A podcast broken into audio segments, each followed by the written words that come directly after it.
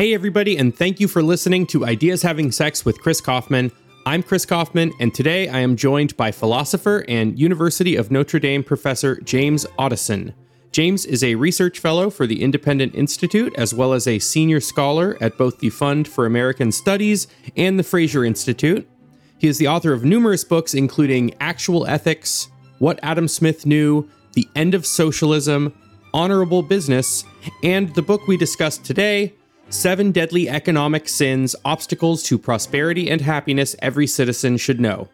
This is my conversation with James Otteson. I am joined today by Professor James Otteson to talk about his book, Seven Deadly Economic Sins. James, welcome to the show.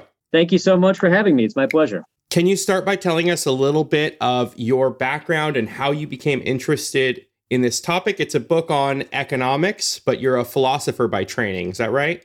Yeah, exactly. Yeah, it's a it's a bit of a strange uh, journey to get to uh, have a philosopher writing about economics. You're right, but um, I became interested in graduate school. I wrote my dissertation on Adam Smith's moral theory. So Adam Smith, in addition to being um, one of the founding fathers of the discipline of economics, um, was also a pioneering moral philosopher. Um, and I wrote my dissertation on his moral philosophy, a book called The Theory of Moral Sentiments that he wrote, uh, came out in 1759 initially. Um, but writing about that and also thinking about the the moral theory that he was um, developing alongside some of his uh, colleagues and peers, like David Hume, for example, um, that got me interested in some of the political and then economic recommendations and um, and analyses that were coming out of that period. Um, so that got me a little interested in the history of economic thought. So I began reading in the history of economic thought from the 18th century, moving forward through the 19th to 20th and now the 21st centuries. Um, and I became something of a fan, um, um, a student of, and a fan of the discipline of economics, largely by learning about its history. Um, and uh, that's what got me interested in this topic. And this is really what the book is about the, the idea that um, there are lots of things that people have very strong opinions about related to economics.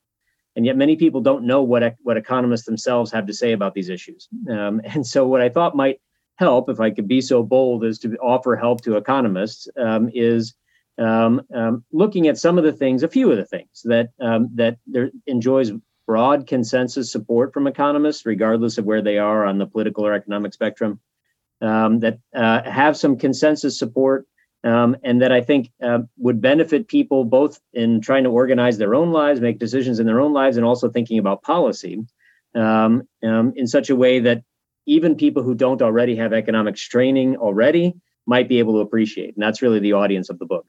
In writing the book, or at one point in the book, you you discuss this your background and how uh, for your dissertation you were initially going to write about Hume and you discovered yeah. Adam Smith as a friend of Hume, so why not read a little bit about him? And mm-hmm. you mentioned that very little has been written about the theory of moral senti- sentiments, which right. I find I found that really surprising. Uh, did you did you publish a book length treatment of, about the theory of moral sentiments, or was that your dissertation? Or uh, no, I did after. So after writing my dissertation, you're right. Uh, so my dissertation was really a comparison of Adam Smith's and David Hume's moral theories. Um, and after writing that, uh, my my first book that I wrote was an attempt at a kind of comprehensive reinterpretation of Smith's moral theory. Um, it's a book called Adam Smith's Marketplace of Life. Um, so that was my first book. Came out in um, in 2000. I was very proud of that. But sorry, 2002. I don't want to get that. Get better get that date straight. 2002. Very proud of that book. But you're right. When I had what I hadn't known that Smith had even written a book about uh, moral theory. Um, you know, I had uh, known about the Wealth of Nations, of course, which is his now much more famous book. But when I discovered that he'd written this book, I decided to write it, to read it sort of on a lark um, in graduate school. Read that book, couldn't believe my eyes. It was so full of of insights, novel insights, penetrating analyses of human psychology, um, and really just trenchant observations of the way human beings interact with one another as social creatures. I thought it was astonishing. And I didn't think there was anything that came before it that had really attempted to understand human human morality as a kind of social phenomenon. Um, I didn't think anything had uh, tried to approach it like that. So I I raced off to the library to see what you know all the other philosophers and historians of philosophy had written about it, and found out that it was basically nothing. There, there were very few. There were a few notable exceptions, but among philosophers at least, they hadn't really paid much attention to it. Some economists had uh, made reference to it, but um, uh, you know, mentioning it is a lot different from actually reading it and discussing it and trying to figure out what's in it. Um, so yeah, that led me to think that this was something that was worth exploring. Um, and so that was uh, the subject of my dissertation, or the, a big part of my dissertation, and also of my first book. So this book is organized around. Well, it's first of all, it's called Seven Deadly Economic Sins. So right. It's your play on the seven deadly sins, and you compare. Yep. Various economic fallacies or mistaken ways of thinking about economics to sins, both on the personal and the social level. Why is it so important to address common economic confusions?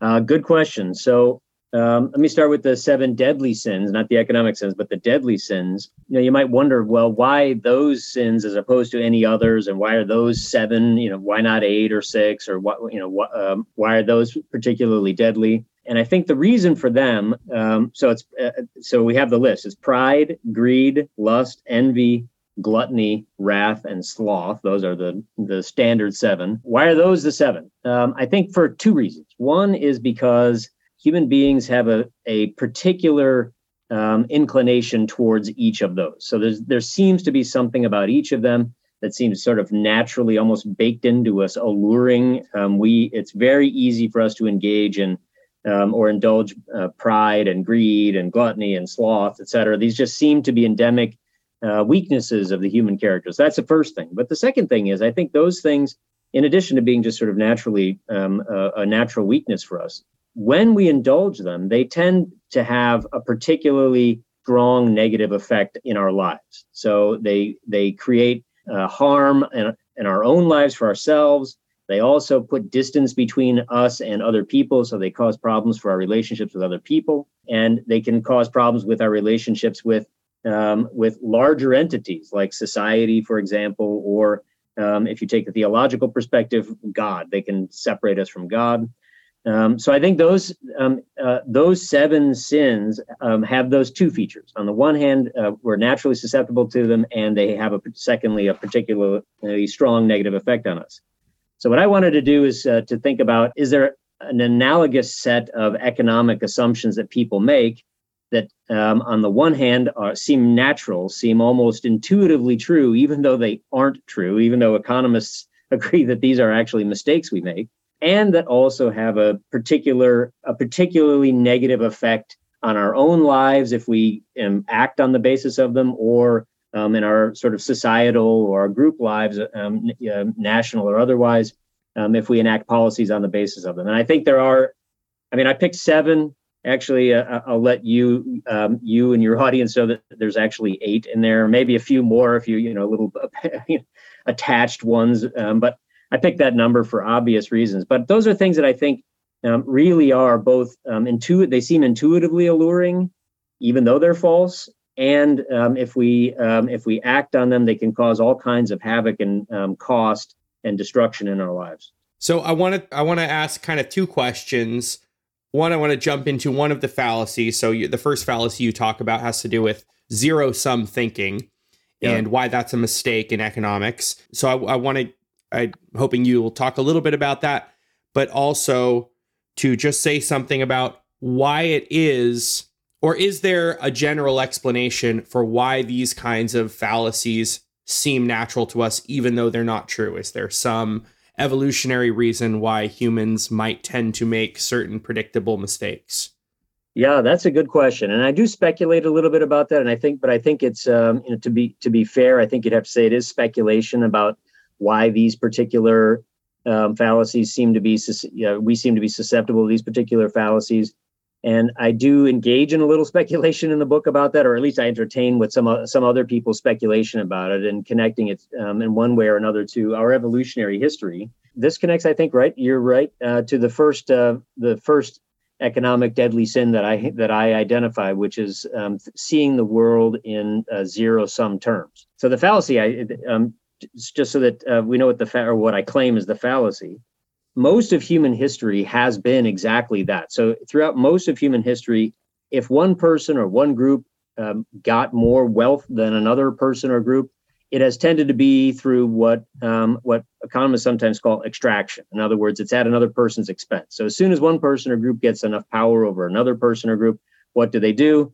They conquer them, attack them, enslave them, steal from them, um, colonize them, etc. This has been the the the sad and ugly history of humanity throughout um, almost all recorded history and almost all human experiments and so in in uh, societies. That's what we've done. That's all zero sum or so-called zero sum because um, if I conquer you or if I steal from you, if I just um, colonize you, um, well then what i'm doing is i'm taking wealth from you and accumulating it for me. So it's i'm enriching myself but it's at your expense. So it's not as if both of us are gaining it's just me gaining at your expense. So it's called you know a loss for you a, um, a gain for me. A loss plus a gain is just a zero sum hence the, t- the term zero sum. So what i call the fallacy is to think that because that often happens and has often happened in human history um, that therefore the only way that anybody can become wealthy um, or increase in wealth is through extractive zero sum exchanges like that. And that's something i think is a uh, is indeed a central economic fallacy because one of the things that can happen in a commercial society um, in a free society or an open society if you and i mutually engage in mutually voluntary transaction well then we're both gaining. The reason we would both say yes um, is because the the exchange or partnership um, um, is worth the cost and indeed exceeds the cost. The gain from it exceeds the cost to both of us. So we both um, uh, we both gain from it. Those kinds of mutually voluntary, mutually beneficial, so positive sum transactions, um, those are much more characteristic in a commercial society or in a market society, in an open society. Um, they lead to net gains. So I think that's a very important fallacy um, to expose. But I did want to say one quick thing about your question, um, and maybe you want to uh, talk a little bit more about this. But the question about why we're so inclined to see the world in zero sum terms. Here's one possible explanation for that.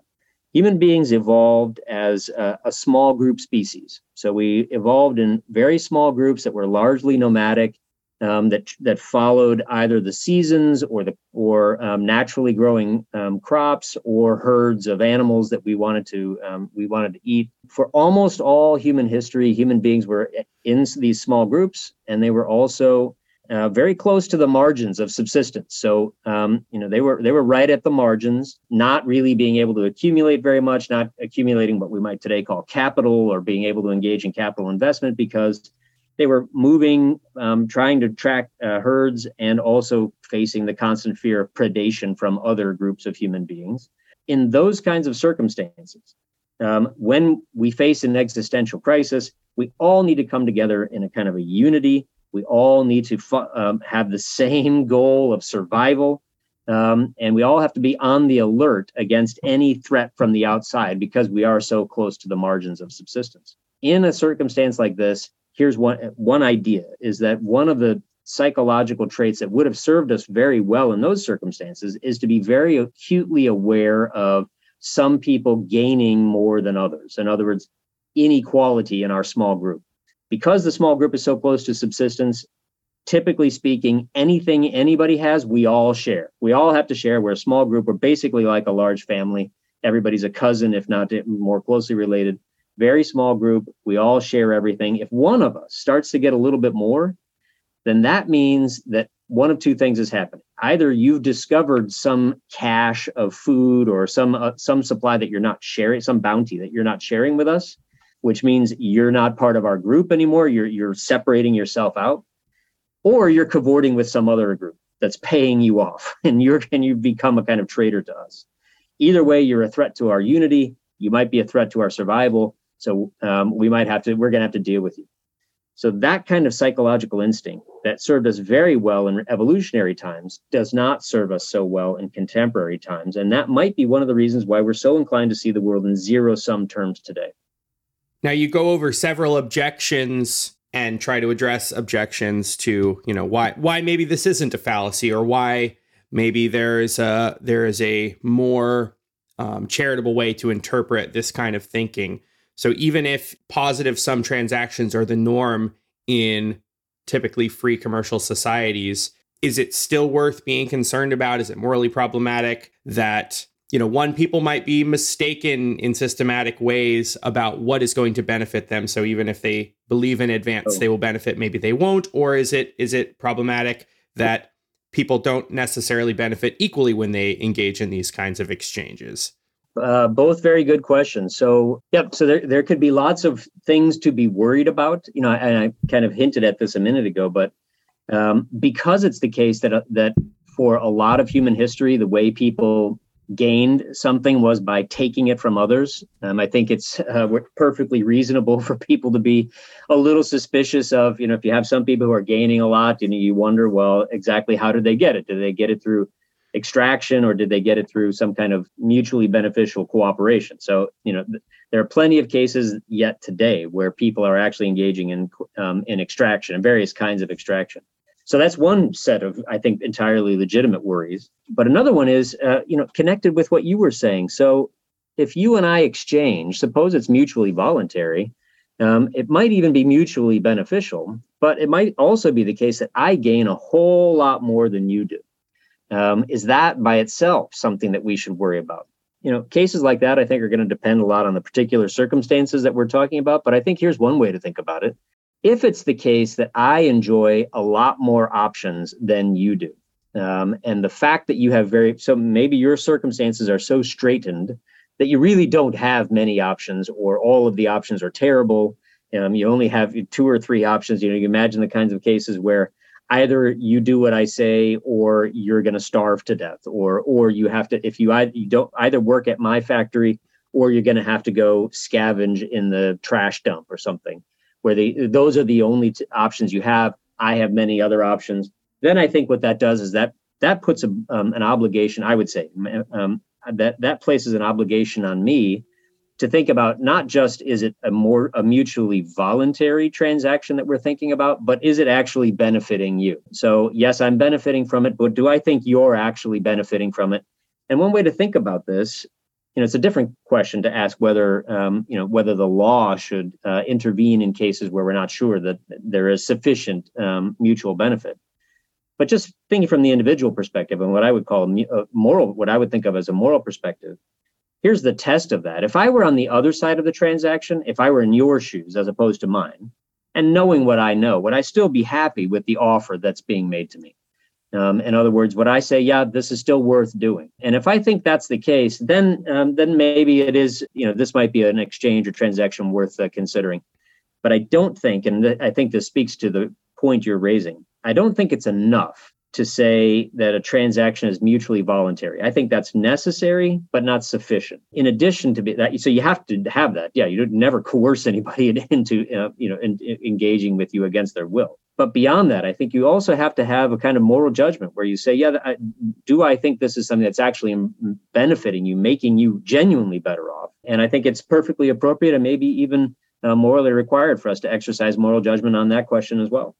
And another consideration you raise in the book that helps to justify these kinds of circumstances is the fact that hypothetically that both people have multiple perhaps very many alternative options on mm. on offer to the extent that that's not the case you know the moral concern might be heightened if like you said if my if my only other option is scavenging or you know something very you know odious like scavenging in dumps or child prostitution or, or r- real things that people face in in very poor areas where you know their their default options are very very unattractive that puts a maybe a higher burden moral burden on the other the other end, the person on the other end of that transaction. But you also bring up that predictably the kinds of circumstances that lead people to have so few options are exactly circumstances where we are not systematically in a free commercial society that respects what you call the three P's persons, property, and promises.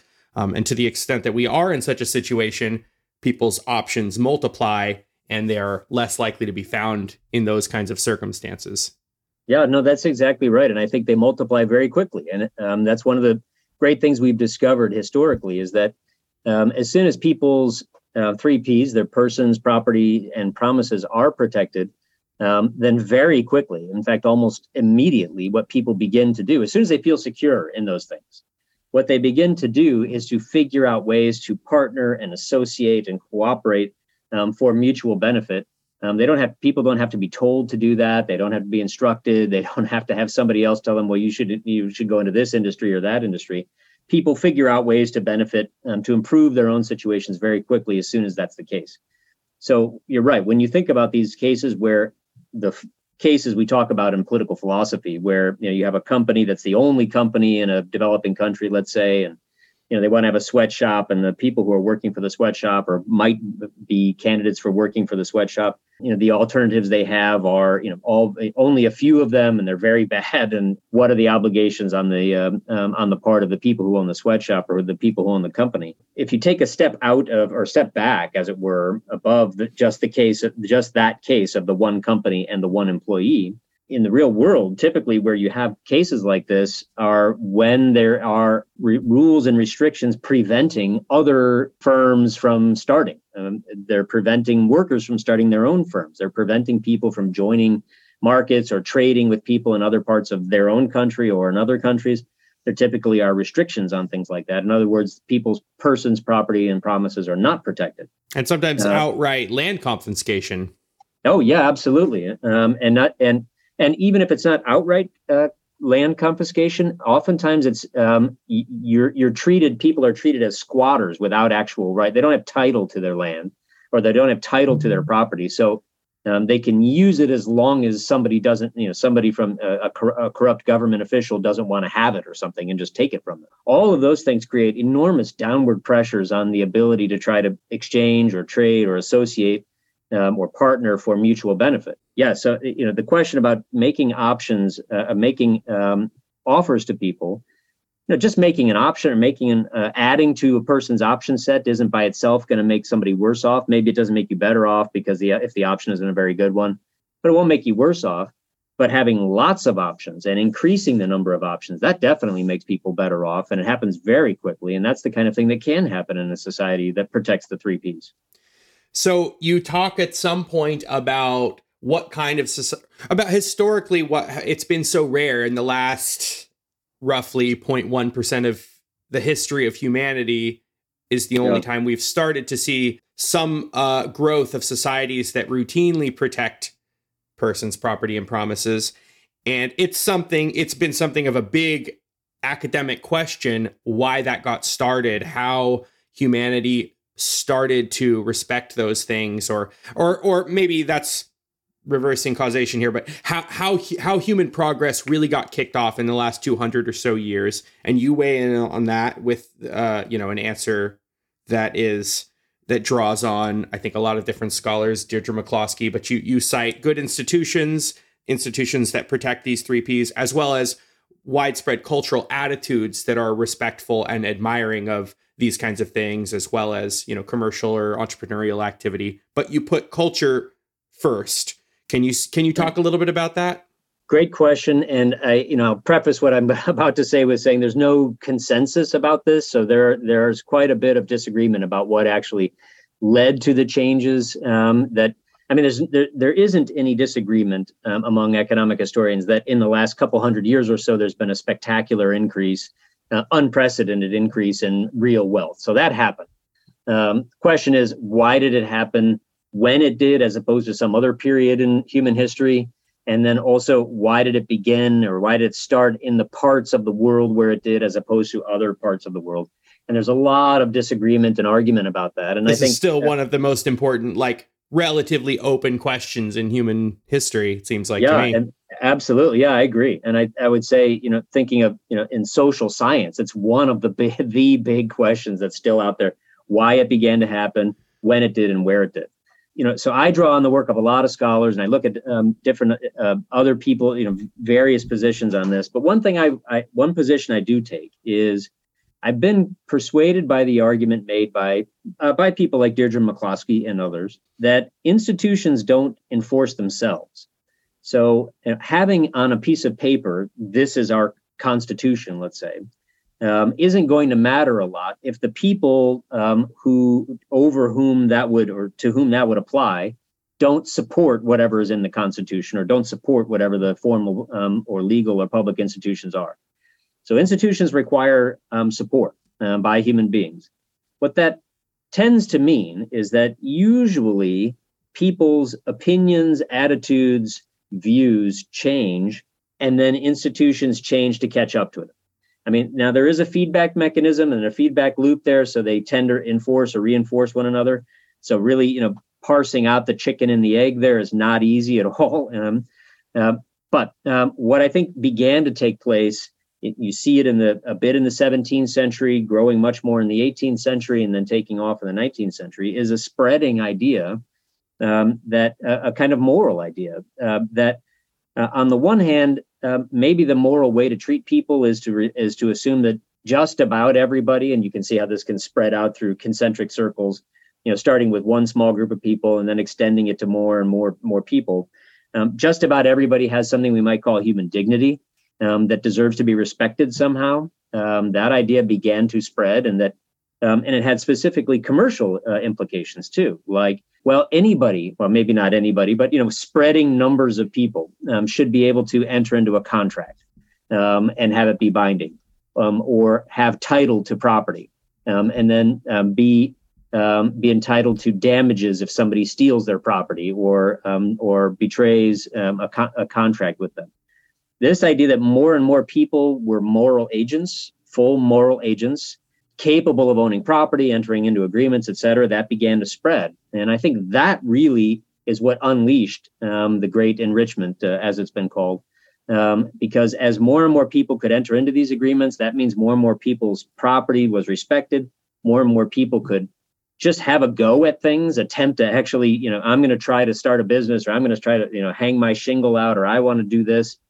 Lots and lots more people could begin to experiment um, in ways of applying their own talents to improve the lives of other people.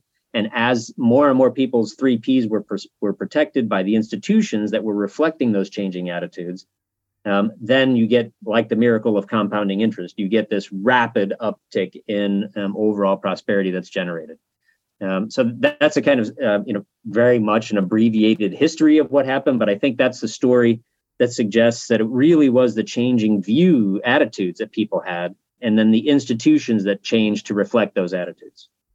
And just to relate it back to your seven deadly sins, that that discussion is is around the fallacy of believing that human progress is inevitable, that it's for a person born today, they were born during progress, they've grown up, they've always seen progress, even if sometimes it's it's easy to think otherwise from watching the news all the mm-hmm. major should probably say something about this because just just this fact is is often surprising to people or even if they know it they act and talk as if it is untrue which is that uh, on virtually any large broad metric of human well-being over long periods of time things have been improving consistently for quite a long time yes that's, right. that's actually a tension i feel like um uh, maybe you can say something about that that there is there is maybe a, a, an assumption that the progress we're used to will continue, but there's also a pessimistic bias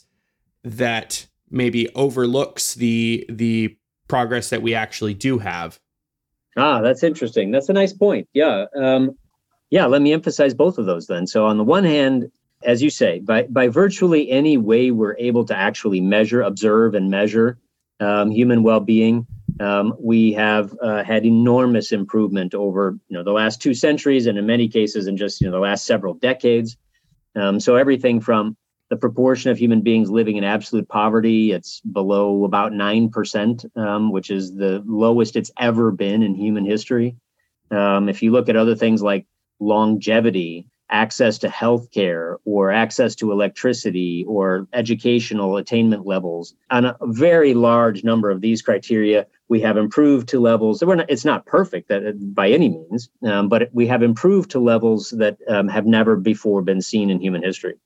So on the one hand, you might say, well, why aren't we all just jumping for joy? I mean, because we, you know, we have so much bounty and though the world is not perfect, we've improved in so many ways. It's so much better than it was um, and it's hard for us, I think, and this is uh, something as a professor, this is true for me, uh, but you know, talking to my students, it's hard for me, it's hard for us to appreciate just how difficult and challenging human life was for almost all human history, but even just a couple of generations ago.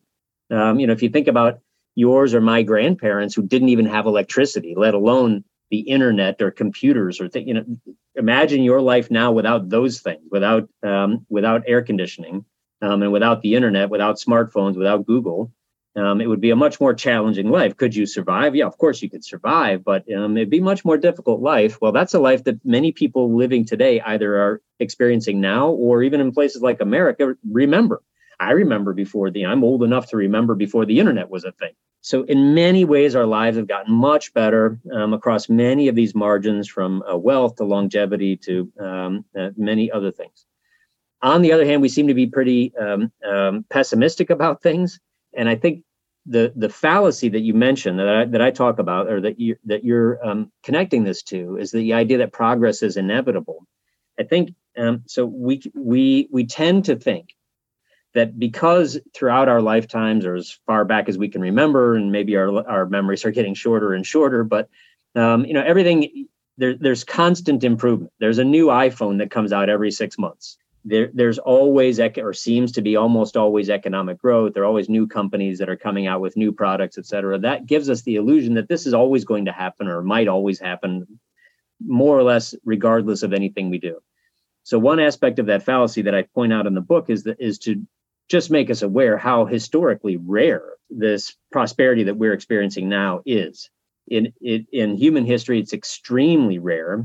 Um, and that suggests that it might also be fragile. It's dependent on institutions that enable it, including you know our attitudes that we were talking about before, a certain kind of cultural attitude. But I w- do want to say something about this notion of uh, uh, you know people being upset about it. So this you know this um, tension that you mentioned things seem to be in many ways seem to be better than ever and yet you know we all think that it's going to hell in a handbasket or something why is that well here's a speculation for you i mean i'd be happy to hear what your thoughts are but my speculation about that is because on so many margins we've made so much improvement this gives us the idea that um, effectively perfection is just around the corner we're just a step or two away from basically solving all the problems because we've solved so many of them and we've solved so many problems or at least addressed so many problems that it gives us the idea that we effectively have the capacity to address, maybe even solve basically all of our problems.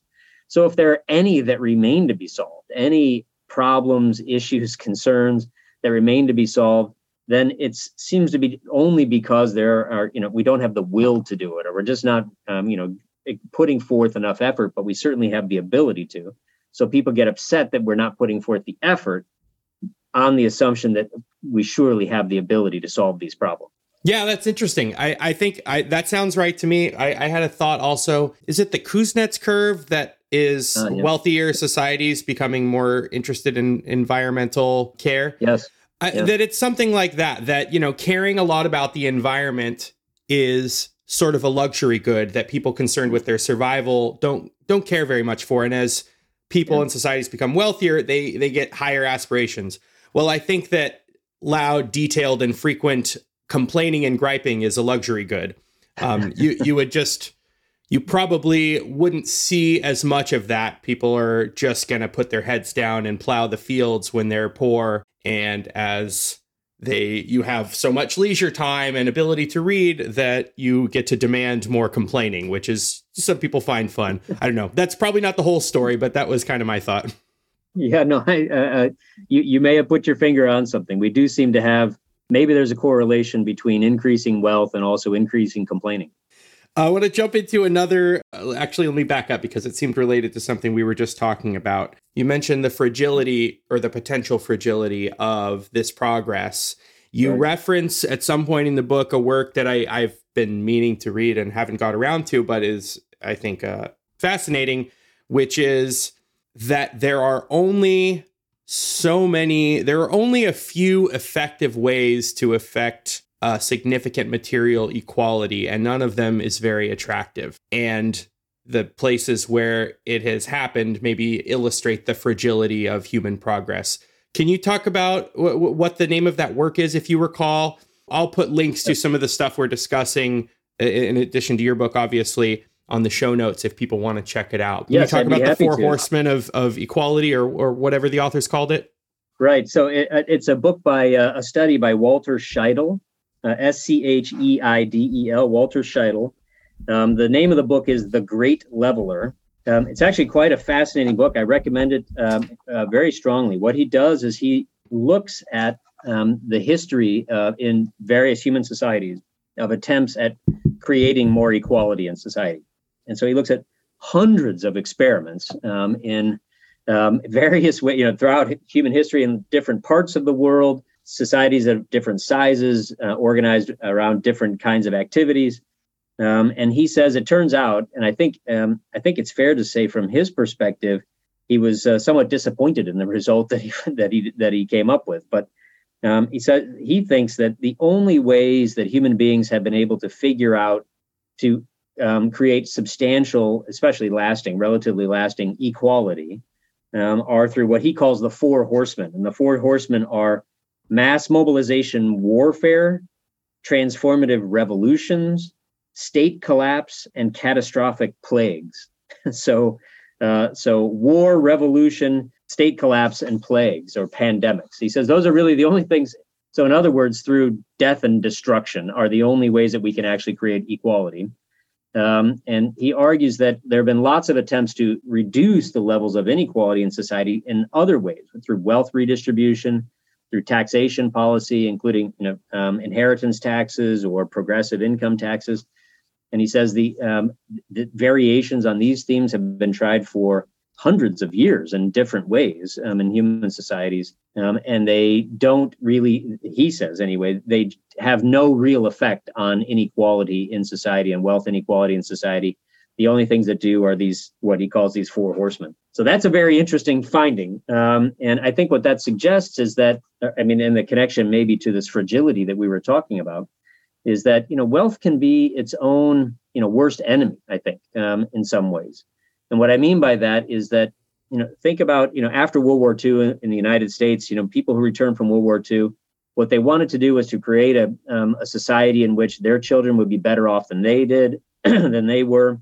And so, what did the boomers do? Well, they created a lot of wealth and industry, and there was a lot of productivity, partly with an effort so that their children would not uh, have to suffer or even really be aware of um, a lot of the suffering and difficulties that they and other generations had sur- uh, uh had suffered. That is a perfectly noble and good intention, um, and I think that's sort of uh, you know that's uh, partly sort of the American way that we want our children to be better off than we are fast forward to now you know think about a couple generations later to say the millennial generation what does that mean? Well, we have an enormous amount of wealth. And what we what parents and grandparents are able to do with that wealth is to protect and insulate and maybe even inoculate their children and grandchildren from the bad effects, the negative consequences of bad decisions they might make. So if things go wrong, our wealth enables us to sort of clean up the mess. What that can give people the impression of is that wealth itself is sort of a already existing thing. It's just out there. And I think a lot of young people um, and sometimes you know this is maybe true from you know from students that i have or younger people they have what i sometimes jokingly call the milk comes from the grocery store theory of economics. Um, in other words they don't really have a sense of what's required to produce wealth to produce goods and services um, because it's just so, sort of all out there. It's like it's as if it's just there waiting to be taken uh, or plucked from a tree or something um, and so wealth can can protect us against um, bad consequences, but it can also give us this idea that there really isn't anything we need to do to maintain it, to up to keep it up. Um, and that's what I think is the or can be part of the fragility of it. Um, and so when I say that in, that um, the institutions, including the attitudes and the culture that are required to continue prosperity's growth, require maintenance like any other institution. People have to understand what they are, they have to um, transmit them, they have to respect them in their own behavior, and then they have to transmit them to others, including their children and grandchildren. And if they don't do that, then these kinds of things can go away and they can go away pretty quickly. And if the background conditions of your life are ubiquitously wealthy, it's easy to imagine that as the normal state of affairs and get this backwards impression that when you see a homeless person or when you hear about very poor people in other parts of the world that that poverty needs some very elaborate explanation when you know as you point out and other economists have pointed out it's kind of the opposite. Poverty doesn't really need an explanation. It's been the default state of humanity for most of its history. Wealth requires an explanation especially large levels and sustained wealth. Yeah no it's a good uh, exactly right. And Um, as I mentioned in the book, you know, if you think about Adam Smith's great work, an inquiry into the nature and causes of the wealth of nations, it wasn't called. Um, it wasn't an inquiry into the nature and causes of the poverty of nations, because I think for Smith, uh, you know, poverty was sort of the default setting for humanity. Um, yeah, most people are poor, and in fact, you know, if you if you want to explain poverty, what do you have to do in order to be poor? Well, literally nothing. If you do absolutely nothing, you will be poor. So the big question, as you say, and the big question for Smith was, how is it that some places and some people were able to generate more wealth? That's really the interesting question. What was required in, in, in order to enable that? And you know, if you think about even push this out a little bit further, you know, we sometimes have the view, which I think is understandable because you know, we when we look back historically, we like to have a sort of rosy view about how human history um, was building and progressing and culminating basically to us. Like we're you know the ape whoever we are we're at the apex of uh, history and uh, maybe the end of history or something. Um, but as other authors uh, like matt ridley for example has pointed out there have been innovators um, throughout human history. So there's been there's been trade. As long as there have been human beings there's been trade. There have been innovators and entrepreneurs um, people with this kind of spirit throughout human history. So what makes it different? What became different say you know in the last couple hundred years that generated all of this wealth and prosperity for people that didn't happen before. And a lot of it has to do with the kinds of opportunities that people were enabled to have. So it may be well be that right now there are millions literally millions of elon musks who are languishing in countries where their abilities are either not allowed to flourish where they're not allowed to uh, explore and be entrepreneurial. So it's not that we need to do something for them. In many cases, what we need to do is stop doing things to them, give them the opportunity to explore um, and innovate and uh, be entrepreneurial to generate the kinds of uh, uh, prosperity and benefits that the rest of us, from which the, re- the rest of us can benefit. Um, without having to do anything, you know, thinking that um, we need to do something to or um, for them. I want to jump into another one of your fallacies. Can you tell me what you think is meant by the phrase people over profits and why it's maybe a confused concept or or what your objections to that concept are? Yeah so uh, i think uh, when people use that phrase people over profits what they um, what they have in mind is something like you have a, a company that says well what matters most to us is the profits that we either give to our shareholders or to the you know the executives the owners of the company um, and that the people who work for the company, you know, the the the non-executives, um, non-shareholders, the people working for the company, are basically treated and maybe even um, thought of as fungible and interchangeable atoms. It doesn't matter who they are, what the, you know, they're just numbers or something. And so the idea is that when decisions are made at a firm that treat human the people who work at it as if they were just you know these these interchangeable non-unique entities or maybe numbers, this is mistreating them, and it's treating it's paying attention to um, to profits instead of people and I think I think that's generally what people mean when they talk about let's put people over profits. Um, so one of the things that I that I mention is that if you have a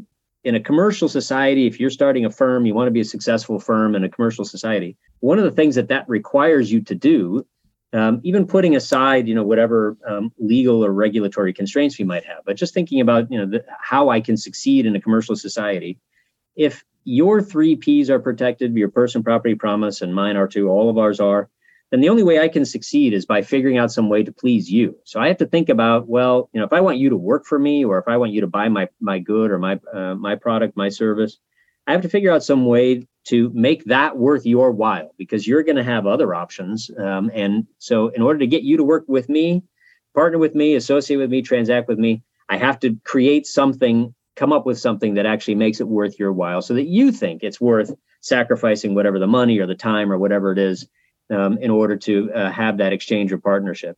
So, what that can mean, and what I think it actually does mean in many cases, and I think this is underappreciated for a lot of businesses in places like the United States and many other places around the world, a lot of, of firms, is that um, they actually spend quite a bit of time thinking about their stakeholders, not just their shareholders, but their stakeholders.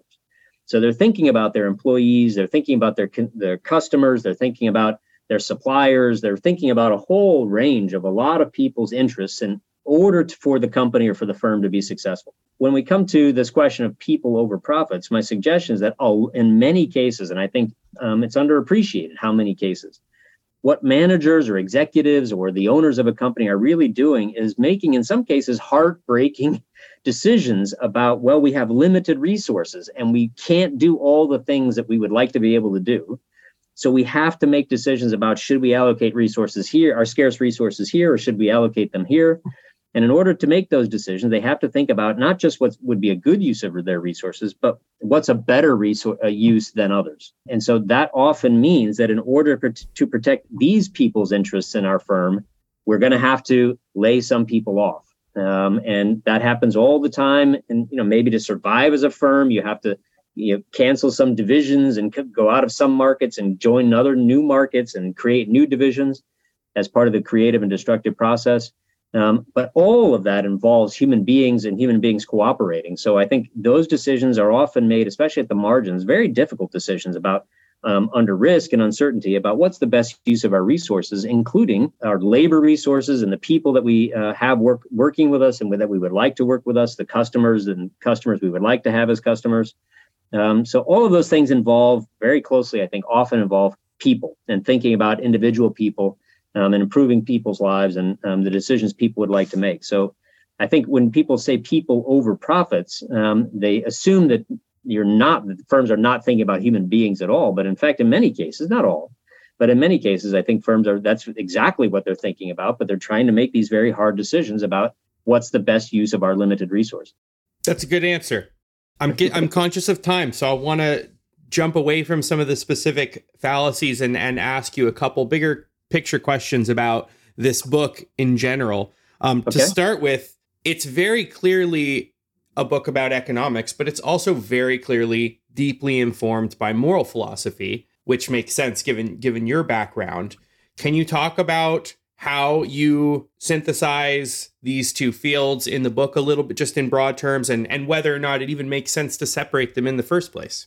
Thank you very much for asking that question. I appreciate you asking that. So, one of the moral premises, um, I mean, I argue for it, but one of the moral assumptions that I make in the book that um, that I do say, you know, I, I, try to base all of the fallacies on they're at least based on things that um, that enjoy widespread um, agreement or consensus among economists, you know, across the um, the political spectrum. But one of the assumptions I make is um, is something that economists, as economists, don't really talk about much. It's a moral assumption that I make, and I call it the uh, equal moral agency principle. Um, and what I mean by that is that every human being is what I consider to be a, a, a moral agent, um, which means we have the free, we, and maybe uniquely among creatures on earth, but in any case for human beings, we have the ability to make choices and we have the, um, we can be held responsible for the choices we make. I think that's what it means to be a moral agent. And being a moral agent like that um, requires what I call a certain um, level of respect. It grants us dignity. It requires respect. So we're treating one another disrespectfully and so immorally if we are not recognizing you as a choosing agent who can be respons- held responsible for your uh, your choices. Um, now there are some difficulties at the margins. You know, this doesn't apply to children, and there are other kinds of cases where people maybe don't have the full agency. But when you're speaking about normally functioning adults, uh, human adults, they are moral agents, and I think uh, I argue they should all be treated as equal moral agents. So none of them having any more authority, privilege, etc., than any other um, moral agent. So that's a moral premise um, that I argue for the book, and I sort of assume in the book. But I think that issues in a lot of interesting implications. So economists, as economists, tend to say something like, or tend to approach things like, all preferences we're not going to pass moral judgment about your preferences. You know what we think we want to do is typically speaking we want to increase utility. Whatever increases utility for you and what increases utility for me we're going to have a utility function. We're going to put it all on the you know the same curve and we're going to figure out how to do that um, without passing moral judgment about what kinds of preferences are good preferences et cetera. Part of my argument is that um, in talking about people's preferences and, tr- and talking about trying to maximize uh, or satisfy as many of those preferences as possible that already sort of builds in this conception of uh, moral agency that I talk about. So I just make it explicit. You know, we want to treat human beings as um, uniquely um, worthy and valuable. In other words, all human beings have value and worth, whether that comes from uh, nature or from God, they have um, inherent dignity and worth. But I think it also means that we are and can and should, and um, and I I do a little bit in the book, uh, say as moral agents, we are also capable of passing moral judgment about preferences, um, meaning not all preferences are equal.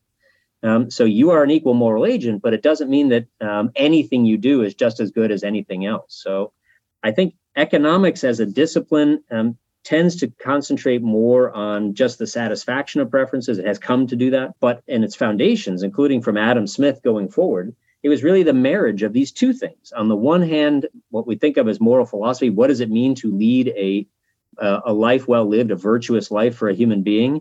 On the one hand, and then on the other hand, what are the institutions, the public social institutions, economic, political, et cetera, that enable people to actually achieve a life like that? And so what I what I suggest is that economics can, as it were, really regain the power of its um, of the tools of its discipline if it is willing to entertain the idea that there is such a thing as virtuous a virtuous human being a virtuous life a life well lived as opposed to um, you know other kinds of lives that that that have various kinds of errors including you know deadly sins. And then we can think about the institutions that would be that would enable people to carve out a path for themselves that is actually a flourishing life given the opportunities and constraints et cetera that they face. So i think putting those two things together conception of a, of a human being as a moral agent, and then figuring out what the institutions are that both respect that and enable a flourishing life under them. Um, I think that's really the sweet spot for economics and philosophy. Awesome. I'm going to list a few one by one. I'm going to list a few historical thinkers that I that I some more obviously than others have influenced this book. And can you just say briefly about each? You know how and to what extent or what ideas maybe were most central to hmm. finding their way into this book. So start okay. far back with Aristotle. Uh, Aristotle, the notion of virtue, so um, that there are things that are virtues, um, and that human life is uh, has a purpose. We're constructed in such a way that we can imagine what our immediate goals, what they should serve, which are inter- intermediate goals, which should serve an ultimate goal. Um, and so we have a telos or purpose to our life, and we don't really understand what a life for human beings could be um, and we can't really develop a purpose for our life unless we understand what this ultimate goal of human life is. I think that's absolutely crucial. We won't be happy unless we understand or have some conception of what purpose our life can serve. David Hume. Ah, David Hume. So in many ways, uh, you know, David Hume is one of my uh, philosophical heroes. Even though I mean, he, uh, he and I disagree about a lot of things, uh, but David Hume was one of the great, maybe the greatest uh, thinker in political economy. I think he scooped Smith a lot. Um, but he didn't write a treatise on political economy. He wrote a bunch of small essays, many of which developed some of the uh, central insights that we would recognize today in economics.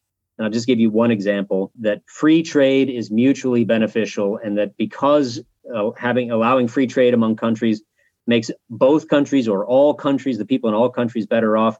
We should actually be happy if um, other countries become wealthy. Instead of being envious of them and wanting to destroy them and impoverish other countries, it's actually good for us if it's if uh, other countries become wealthy. That's a fantastic insight that I think is underappreciated yet today.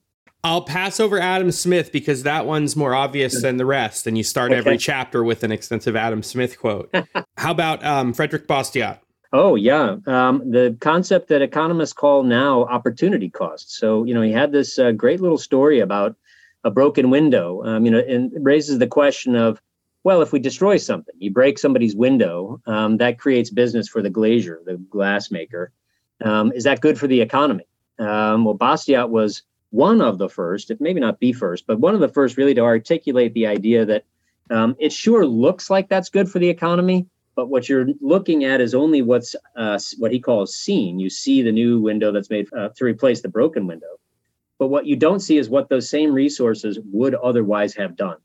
That's the notion of opportunity cost, and that is an absolutely crucial notion. Figures in several, as you um, are alluding to, I think, several places in my book about when we're deciding what we would like to do, we have to think not only about the benefits of a potential course of action, but also what are we giving up and are there other courses of action that could lead to even more benefits so it's an so this notion of opportunity cost is absolutely crucial the best cinematic dramatization i've seen of the broken window fallacy is if you've seen the the film the fifth element the villain oh, yes. deliberately breaks a glass onto the floor while he's kind of giving his villain speech about why destruction is actually good because all the little robots come out and clean it and it, it's productive oh. of industry and activity and stuff and I don't uh, remember that. I've seen that. I saw that movie a long time ago. I'm gonna have to check that out. I appreciate. It, will jump. It'll jump right out to you. I'm sure it'd be a, a, a entertaining way to illustrate it to your students.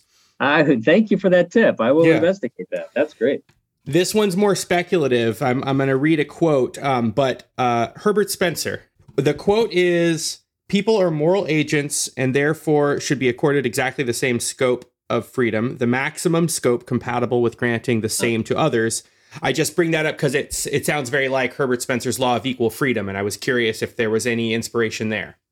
Yeah, um, I mean, I, I, it does sound a lot like it, um, and I have read Spencer. I think I prefer the the formulation actually from Kant. So Immanuel Kant has a very similar um, discussion in, of all places, the critique of pure reason, um, where he talks about this law that he discusses plays quite a bit of a role in many of Kant's essays um, that um, maybe are somewhat underappreciated. But anyway, Kant formulates this idea that if we are all um, autonomous and rational agents, which is close to what I was calling a moral agent, um, but if we're autonomous rational agents, then that means that we have by right uh, an equal scope of liberty to make decisions that um, every other um, autonomous and rational agent has as well. So that's pretty close to what I think you, it sounds like you were reading from Spencer. From oh, that was my, a quote. Yeah, yeah, that was your quote.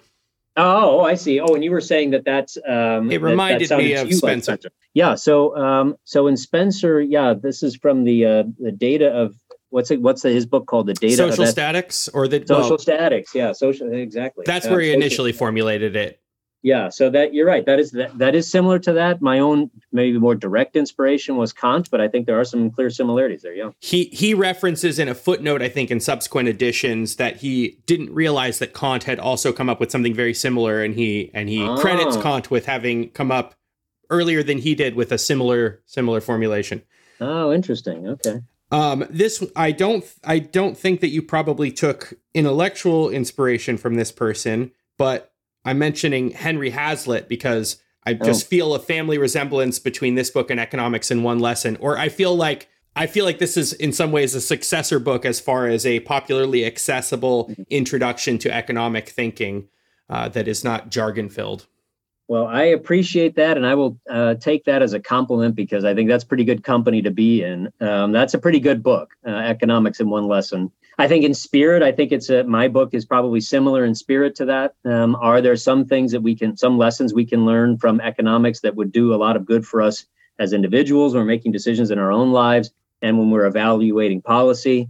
Um, yes, there are, and there are a lot of mistakes that we make pretty commonly, and um, and I try to you know lay out some of them, and I think that's something like what he does. So I will I will take that as a compliment to even be mentioned in the same uh, in the same conversation with him. It certainly meant that way. What's a Thank book you might recommend that you think complements this book particularly well?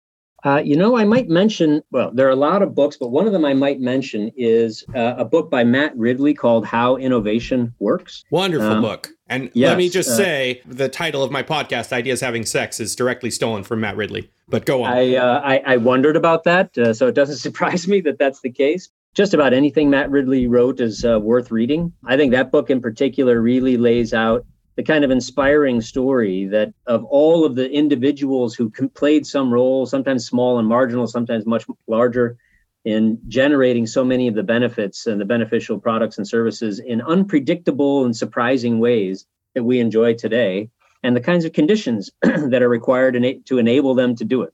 Um, and I think it's a kind of implicit lesson that um, you don't have to command people to benefit us. If you just give them the opportunity, the freedom to do so, they'll figure out ways to do it. Um, so oftentimes all that's needed is a little bit of protection of their three Ps and a little bit of opportunity, and people will innovate in all sorts of unpredictable and surprising um, and terrific and beautiful ways. That's a good answer. Are there any upcoming projects you're working on currently? Ah, yes. Well, thank you for asking. I'm uh, my next book that's coming out is a reevaluation of arguments um, in favor of and against uh, redistribution of wealth. Um, so I'm writing this in uh, conjunction with an economist named Stephen McMullen. Um, and the two of us are um, are sort of arguing with one another about whether redistribution, so government redistribution of wealth, um, can it do what it's uh, intended to do? Um, is it something that uh, that a civilized society should have? What are the arguments in favor and against it? Um, that connects obviously with some of the themes in Seven Deadly Economic Sins, but it's a you know it's a taking in a slightly different way. And we hope that that book will be uh, able to be adopted or uh, people will consider adopting that in classroom work. Awesome. I look forward to it. Do you have a rough release date? So the, the manuscript is just about finished. Um, you know, these days we have production is not quite as uh, snappy as it used to be, but the publisher is Routledge Press, and I think they're going to be, um, if not by the end of this year, the beginning of next year. Where can people follow you if they want to stay up to date on all the latest Otteson goings on? I have a website, uh, which is jamesotteson.com. It's just my name.com. My Twitter handle is at J R O I I uh, you can find there. And so uh, when I give talks or um, when I'm um, writing things or having other reading things that I think other people should uh, read, so making recommendations, I often do it on Twitter. I, I, just want to say this this book was so much fun to read. I, I really couldn't put it down. And uh, yeah, I haven't I haven't had this much fun reading a book in in a while. So I really recommend that people buy it. It it practically reads itself. I'm gonna let you go. I I just recalled one question I really wanted to ask you. Do you have a did you have a particular target audience in mind ideologically, like in the way that you know Hayek dedicated Road to Serfdom to socialists oh. of all parties? Yeah. Is there is there someone in particular? Uh, uh, yeah, is there a profile of person you were trying to reach especially? Uh, there was, but I wouldn't say it was ideological so much. Um, what I was interested in reaching was uh, somebody who is an educated person and who is interested, serious about wanting to uh, be able to evaluate, to be aware of and evaluate policy in a, um, in a productive and dispassionate way, but who has never really had any training in economics at all, didn't major in it, didn't study it, hasn't studied it, um, and so is curious to know and might be interested to know uh, what, if anything, economics might be able to contribute to. Um, you know, a sound um, evaluation of policy. So that was really the sort of per- the, person I was aiming at. Well, James, thank you so much for joining me. It's been a pleasure thank you very much. And thanks for your compliments about the book, too. That means a lot to me. I really appreciate it, Chris. Of course.